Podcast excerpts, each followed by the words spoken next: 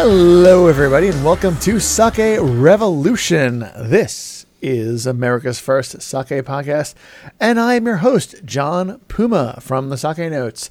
Also, the administrator over at the Internet Sake Discord. Please do come by occasionally and have a drink with us. And around these parts, I'm the local sake otaku, like you guys. Yes, and I am your host, Timothy Sullivan. I'm a sake samurai, sake educator, as well as the founder of the Urban Sake website. And every week, John and I will be here tasting and also chatting about all things sake, doing our best to make it fun and easy to understand. Hmm, I do enjoy making things fun and easy to understand. Well, let me ask you this, John. Have you ever seen any sake documentaries? I have potentially kickstarted a sake documentary, Which one was that? The Birth of Sake. The Birth of Sake. Now, I think without a doubt we can say that that is probably the most well known sake documentary. Yes, I'm going to say that is definitely the most well-known sake documentary. Yes, I was also a Kickstarter supporter. And when I'm out in the field and I'm teaching classes or talking to consumers about sake, almost like clockwork, you can guarantee someone's going to say, I saw this show on Netflix about, and before they finish their sentence, I'm like, oh, the birth of sake. And they're like, yes, that's it. So it is an amazing documentary. And before we go any further, we have to say if you haven't seen The Birth of Sake, you have Full to stop. Put, put this on pause. put this on pause, pause this on your pause. podcast, Go watch the documentary and then come back. run, don't walk. It's really an insight in and a lot of uh, visibility into the sake brewing process that at the time especially was really not available to anyone like it was like really unveiling like so much that's behind the scenes that that regular people don't see was that your impression yeah, I think so. Should we give a little summary of what the documentary was all about? i mean sure why not Yeah. So I I know it was filmed from 2012 to 2014 at a sake brewery in Ishikawa. The director, mm-hmm. his name was Eric Shirai, a Japanese American guy, and it was the first feature length documentary that he uh, was the director of. So kind of a freshman effort for feature length documentary, and it basically chronicled the brewing season at a small family run old school sake brewery. So, really, a disappearing art and a disappearing way of crafting sake was documented in this movie. It was really beautifully shot as well. Why are we talking about the birth of sake today? We're moving our eye to the brand talked about in that exact documentary. It was inevitable. You knew it was going to happen eventually when we started doing brands. We're going to be doing Tedorigawa today. Te Dorigawa, yes. So, they are the subject brewery of this really, really well known documentary, The Birth of Sake. And we couldn't mention one without the other. So we are focusing on a fantastic brand from Ishikawa, Te Dorigawa, as you said. And And and we've taken some some journeys to Ishikawa on the show before. yes, we have. yes. We visited with uh, Hannah Kirshner Yes. when she was literally physically in Ishikawa. Mm-hmm. And I believe we've had some other run-ins. Yeah, I told early on, I told some stories about going to rural Ishikawa and getting dropped off in the middle of nowhere. And yes, and uh, if you look at a map of Japan, Ishikawa is really easy to locate because if you look on the west side of the island, there's this peninsula that juts out into the Sea of Japan. And that is basically where Ishikawa is located. And the brand name is Tedorigawa.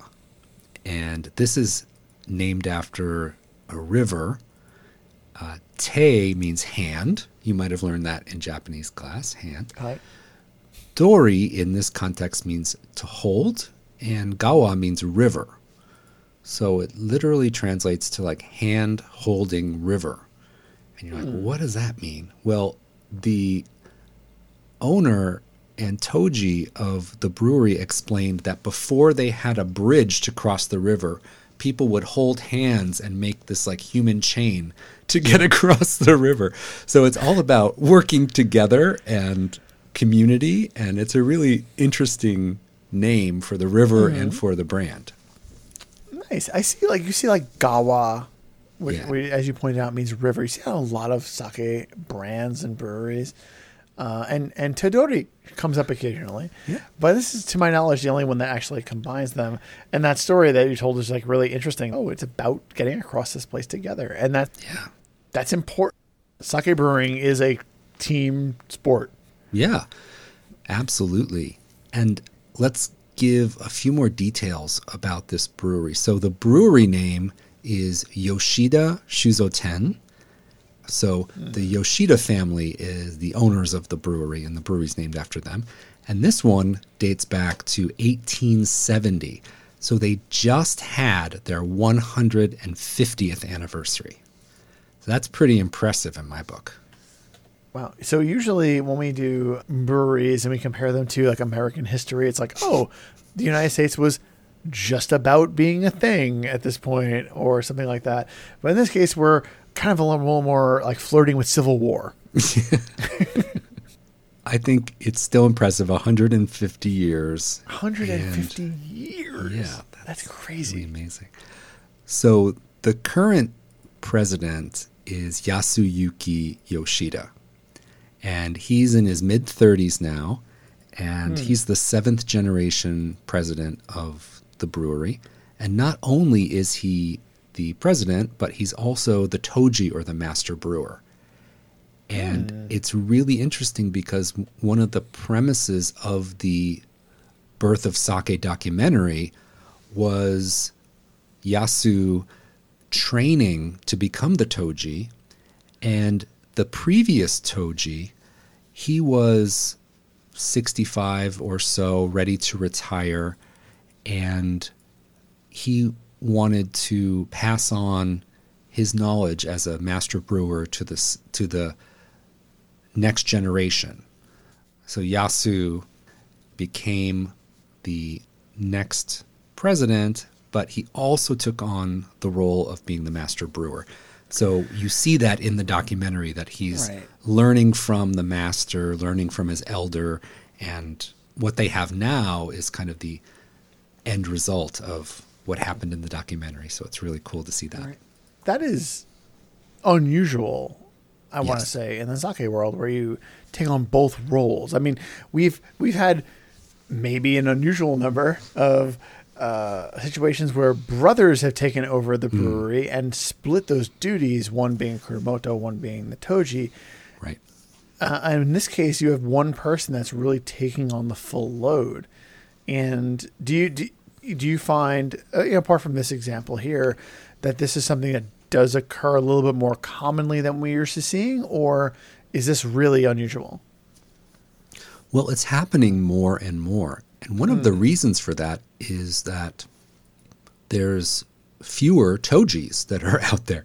They're getting no. older and older and retiring. So as there's fewer young people getting in the trade and becoming brewers, there's not as many Tojis to go around. So more and more Kuramoto or the brewery presidents are also taking on the role of kind of production manager and managing Right. the brewery as well. So it is not common, it's not the usual way of things, but you are seeing it more and more. And what we have here at Yoshida Shuzoten is a classic example of the younger generation stepping up and taking on these responsibilities and again breathing in new life to their brand and their brewery and it's really exciting. The other thing about this region, we said it was in Ishikawa and the place where I visited before was the Noto Peninsula. That's where I got dropped off in the middle of nowhere. Yes, that's a, the famous sake revolution tale of your being dropped off in the middle of nowhere. And this area of Ishikawa is called Hakusan. Hakusan. Hakusan. And it literally translates to White Mountain. It's the highest mountain in this region. And the water source for their Tedorigawa sake comes from Hakusan Mountain, but it is filtered for many, many, many years. So they use underground water and it has a different profile. It is more mineral rich and it's harder water that they use at this brewery. And we're going to talk about that more when we taste their sake, what impact that has. Mm-hmm. Yeah. Nice. So, Tim, I'm going to ask you the really depressing question that I ask you every time we do one of these episodes, and I'm and I want you to take a moment and admire how long it took me to get to this. but have you have you visited this brewery? Yes, I have visited this brewery three times. What? Yes. You're just rubbing it in now. you know? Well, I visited Ishikawa several times on some mm-hmm. of my mm-hmm. brewery trips, and they are very centrally located and um, very welcoming. And so I had I had the good fortune to visit a few times, and uh, they are just such a lovely family. And Yasu, who is the the current president, he has such a passion for bringing this new energy to his brewery. They want to support the local rice farmers in Ishikawa. They have dedicated themselves to purchase 75% of all the rice they use to come from Ishikawa to support the rice farmers in their prefecture. And that's a program they started a few years ago to increase the amount of rice that they buy locally to support those farmers. I thought that was awesome too. That is great. And and I think like generally speaking, we're pretty big fans of when breweries make use of a local rice and the, the materials that go into making sake. That's really great. I'm excited to taste some sake from Tedorigawa and uh, as as is customary and traditional and the way we do things on this show, we will be tasting a sake from Tedorigawa. We both have the same sake tonight, which I think is a lot of fun. Uh, we like to focus on having the same stuff so we can really compare notes in a real way. And it is the Tedorigawa Yamahai Daiginjo, and in the US we call this the Chrysanthemum Meadow. I really like this name, but even more, it's so unusual to have a Yamahai Daiginjo. Yes. Very unusual. Yeah. And yeah. like this is Daiginjo, not Junmai Daiginjo. So right. this is the alcohol added method out of 10. So the Daiginjo part of this Yamahai Daiginjo, Daiginjo is a super premium grade. That means the rice is polished down to 50% remaining or less. And normally, Daiginjos are fruity, super rich, extremely aromatic. And this one is a Yamahai style Daiginjo, which is really unusual. So, Yamahai is our fermentation starter that allows for lactic acid to build up naturally. And Tedorigawa is a huge proponent of Yamahai. They are one of the big players in that field. They are. They are just super big fans of Yamahai at this brewery. So we are going to be the beneficiaries of this marriage between the full flavors of Yamahai and the elegance of Daiginjo. So mm-hmm. that's what we are setting ourselves up for. And I, I am I've had this sake before, but not in a long time. So I am really excited to revisit these flavors and explore this marriage between these two usually very different styles of brewing. Yeah. So it's been a while for me as well. Uh, I'm going to go into the uh, specifics on it mm-hmm. for a mm-hmm. moment. Yeah. So in this case, the rice variety is more than one. They're using mm. Yamada Nishiki and Gohyakuman Goku right. to make this. And I assume, uh, I don't have the exact information in front of me, that the Yamada Nishiki is probably being used for the Kojimai for the for the Koji portion of it, and mm-hmm. the Gohyakuman Goku most likely being used for the, the starch component. Yep. And the Gohyaku Mangoku, I'm pretty sure, given that 75% commitment they have, is probably grown in Ishikawa for sure. Yeah. um, the polishing rate on these oh is 45%. So this is hmm. sternly in Daiginjo territory. um, the sake meter value, that that measure of your your dry to your sweet, is plus five. So this is definitely going to be leaning a bit on the dry side. And the alcohol percentage, 15 to 16, and the acidity mm-hmm. at 1.2. So mm-hmm. low acid, high polish, and a little bit on the dry side. Yeah. And again, a Yamahai Yes. tends to be a little bit more earthy, and a Daiginjo tends to be a little bit more uh, uh, elegant. So this is going to Yeah. be a really interesting sake to taste. Yeah. Well, with that out of the way, let's get it open and into the glass. Well, yes, let's. So, before I even talk about the complexion of this sake, when I opened up the bottle and started pouring, that aroma. Hmm. I, I know it's a lot of order, but Tim, let's talk about this aroma. Yes. well, what what hits you first? What hit me first is that is there was a, a like a a really refreshing note that came out that almost made me double check and be like, wait a minute, is this a Nama? Obviously it's not. But it had this really, really refreshing outdoors in spring kind of aroma to it. Irish Spring. Uh, no, no. no. Outdoor, uh, morning, outdoors in spring. Well, for me, I, I totally pick up on what you're saying, but I also get a, a note of something a little bit honeyed, like a little. Think of honey and mm-hmm. that kind of sweet. Uh, there's there's a sweet characteristic to the aroma, a little bit of a honey aroma as well. Mm. That there is, is mm. there is a sweetness, and Yeah. Uh, I don't know if you just put the thought of honey in my mind, but it's there. I think I there now, did. I think I totally get did. Uh, and I and I think that that's a thing. We we've talked about this before on the show Mm. that when you're discussing flavors and aromas of people, that sometimes having that conversation and like helping figure out like how to put the words into what you're what you're smelling or tasting is is is really good. It helps you kind of like develop your vocabulary and like understand better like what you're experiencing. And so yeah, I get that a little bit that honeyness. Yeah. But now let's talk about the complexion. So this is uh, pretty clear. M- hmm I want to say it's a very, very, very slightly yellowed. Would you Mhm. agree? Yep, absolutely. Yep, it has just just a hint of a golden cast to it. just Yeah, just yeah. just a whisper of that, but it's perfectly transparent and seems to have a nice viscosity. I'm seeing some legs on the side of my glass.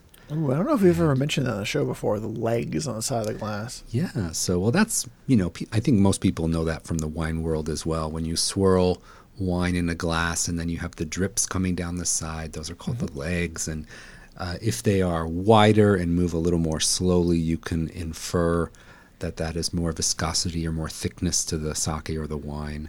And if they move very th- fast and if they're very thin or water-like, then that is a lower viscosity, less thickness. Yeah, this is definitely uh, sticking to the side of Right. this glass as I Yep. swirl it around a little bit. Yeah, you can see those legs or those tears coming down very, very uh, distinctly forming. yeah. All right. Let's give it a taste.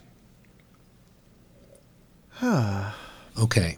We have to say right now this is not your average Daiginjo. No, it's also not your average Yamahai. right. you got your chocolate in my peanut butter. Yeah, you know that is a really great way to put that. if you look at the stats for this 45% rice milling smv hmm. plus 5 yamada nishiki and gohyaku mangoku rices low acidity you could just assume if you didn't know it was about the yamahai part of it you could just assume oh this is going to be a really luscious, fruity daiginjo, like very aromatic. And this is not that. No, This not at all. I, I don't know if you'd agree with me, John, but this almost has an herbal note to it. Not Slightly. grassy, but yeah, a little bit for me, a little bit of a honey note, a little bit of an herbal note. Uh, very smooth, very silky on the palate. The texture, the daiginjo texture is there, 110%. Yeah, it's it's interesting because doing the flavors that you often get from Yamahai, although not as not as intensely, not as funky uh, as your funkier Yamahais, but just doing it with the the texture of your Daiginjo and like that that smoothness that you expect.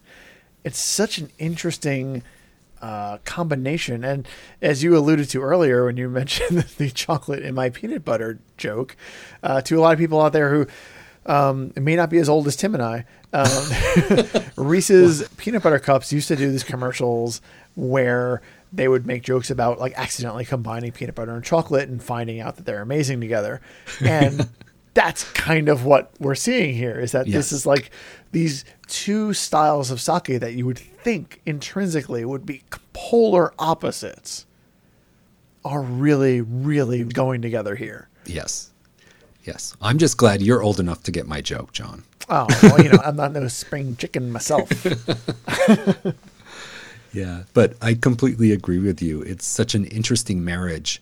And I mm-hmm. think it shows this really speaks to this brewery, Tedorigawa, this brand's dedication to Yamahai that they would even do this. These two do go really well together, and it, it may not completely please the diehard Yamahai fan who's expecting hmm. that really big, earthy, mushroomy flavor from his Yamahai, but it also may not immediately please the person. I think you, you alluded to this earlier, who's looking for fruit and hmm. looking for that that that really fruity, silky, you know, Daiginjo journey. Yeah. It's doing a little bit of both, and it's making a new thing. It's making something hmm. completely different from either one. Yeah. Yeah. And I think it also makes it very food friendly as well. Like mm-hmm. Yamahai is known as being very food friendly. Daiginjo, not as much because it tends to be so aromatic and fruity usually. And but this really brings, I find, the great aspects of both of those styles of sake together and really opens up food pairing possibilities too. It lends a touch of earthiness to Daiginjo that you don't usually see. That's kind of what I would say is shorthand, right? Right. I'd say it opens up Yamahai for Daiginjo drinkers who, you know, people who really want that elegant style and maybe don't know about Yamahai Right. or maybe I never had it before. And then they have this. Yeah. And it's a like really nice bridge into it. Hmm. Um, to be completely honest, when I first had this sake, I really wasn't that familiar with Yamahai. And it Yeah. really opened my eyes to that concept and like, oh, wait a minute, there's this other style out there. Hmm. And while it's not my favorite style of sake, I appreciate it and I'm glad it's there. And this kind of let me know to look for it and like try other stuff and, and, and really learn to appreciate Yamahai. Yeah, this is a really interesting sake to taste, especially if you're starting to learn about different classifications and grades and styles of sake. Having some of these Genre benders. genre benders, yes. Having some of these styles is a great way to educate your palate too. Yeah. And when you know what Yamahai means and you know what Daiginjo means and you taste the sake consciously and you really pay attention while you're tasting it, you can get a lot of insight into what each style brings to the party and how that influences the flavor. So it's a great learning opportunity too. again, I'm super glad they did this because it is it's a great sake. Like it is mm. this is an amazing, interesting sake to taste. It's a it is a daiginjo that you can have and pair with amazing foods. Like there's so much mm-hmm. going on here and it's not something that you get unless they went and took this step. Yeah, this is a sake that is definitely unique, right? Yeah. It's not a flavor you'd get usually. So it's stepping outside of the standard profile for these sakes and it's it's really unique, but it's very very delicious. That it's got a richness to it that I really, really like. Yeah. Just a nice, rich, honeyed, a little bit of herbaceousness and um, some weight, but again, they come in with that daiginjo texture, like that silky smooth texture. It just makes it so enjoyable to drink. Really good. Yeah.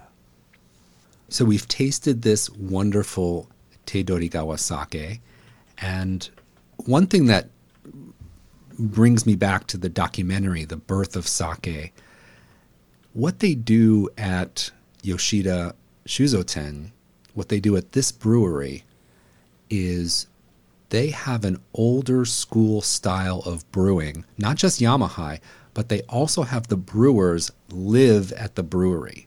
Now, most hmm. breweries don't do this anymore, but as you saw in the documentary, the team of six or seven brewers, they are there from October through the springtime. They live together. They get up at 4:30 in the morning. These guys are carrying the whole burden of sake production on their shoulders and they work as a team under the leadership of the Toji. And what I think is so interesting is that they have this super classic, traditional, really old fashioned style of work at their brewery. But this sake they've made is so cutting edge in a way. It's like so out there, In unique, way. different, delicious, but not. You'd think uh, brewing in that style, but they're making something really modern and delicious and unique. Yeah, I, I think that that often results in a good product when you take the, the, the old and the classic and then you you put your own spin on it and you modernize it. You're not disregarding the classic. You're bringing it up to date and you're you're doing something new and interesting with it. And I think that that more often than not really works. Do you mm-hmm. agree? Yeah.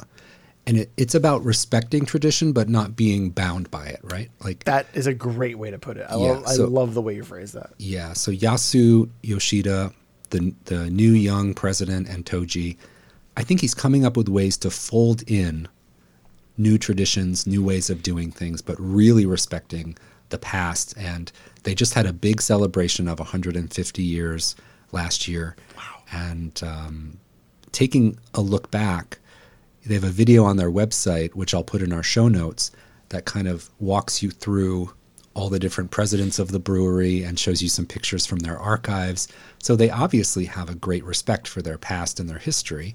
And what they're doing now is also really exciting. So if you haven't seen it, definitely go out and watch The Birth of Sake. You can see Yasu Yoshida, this new Kuramoto, when he was in training to become the Toji, which he is now.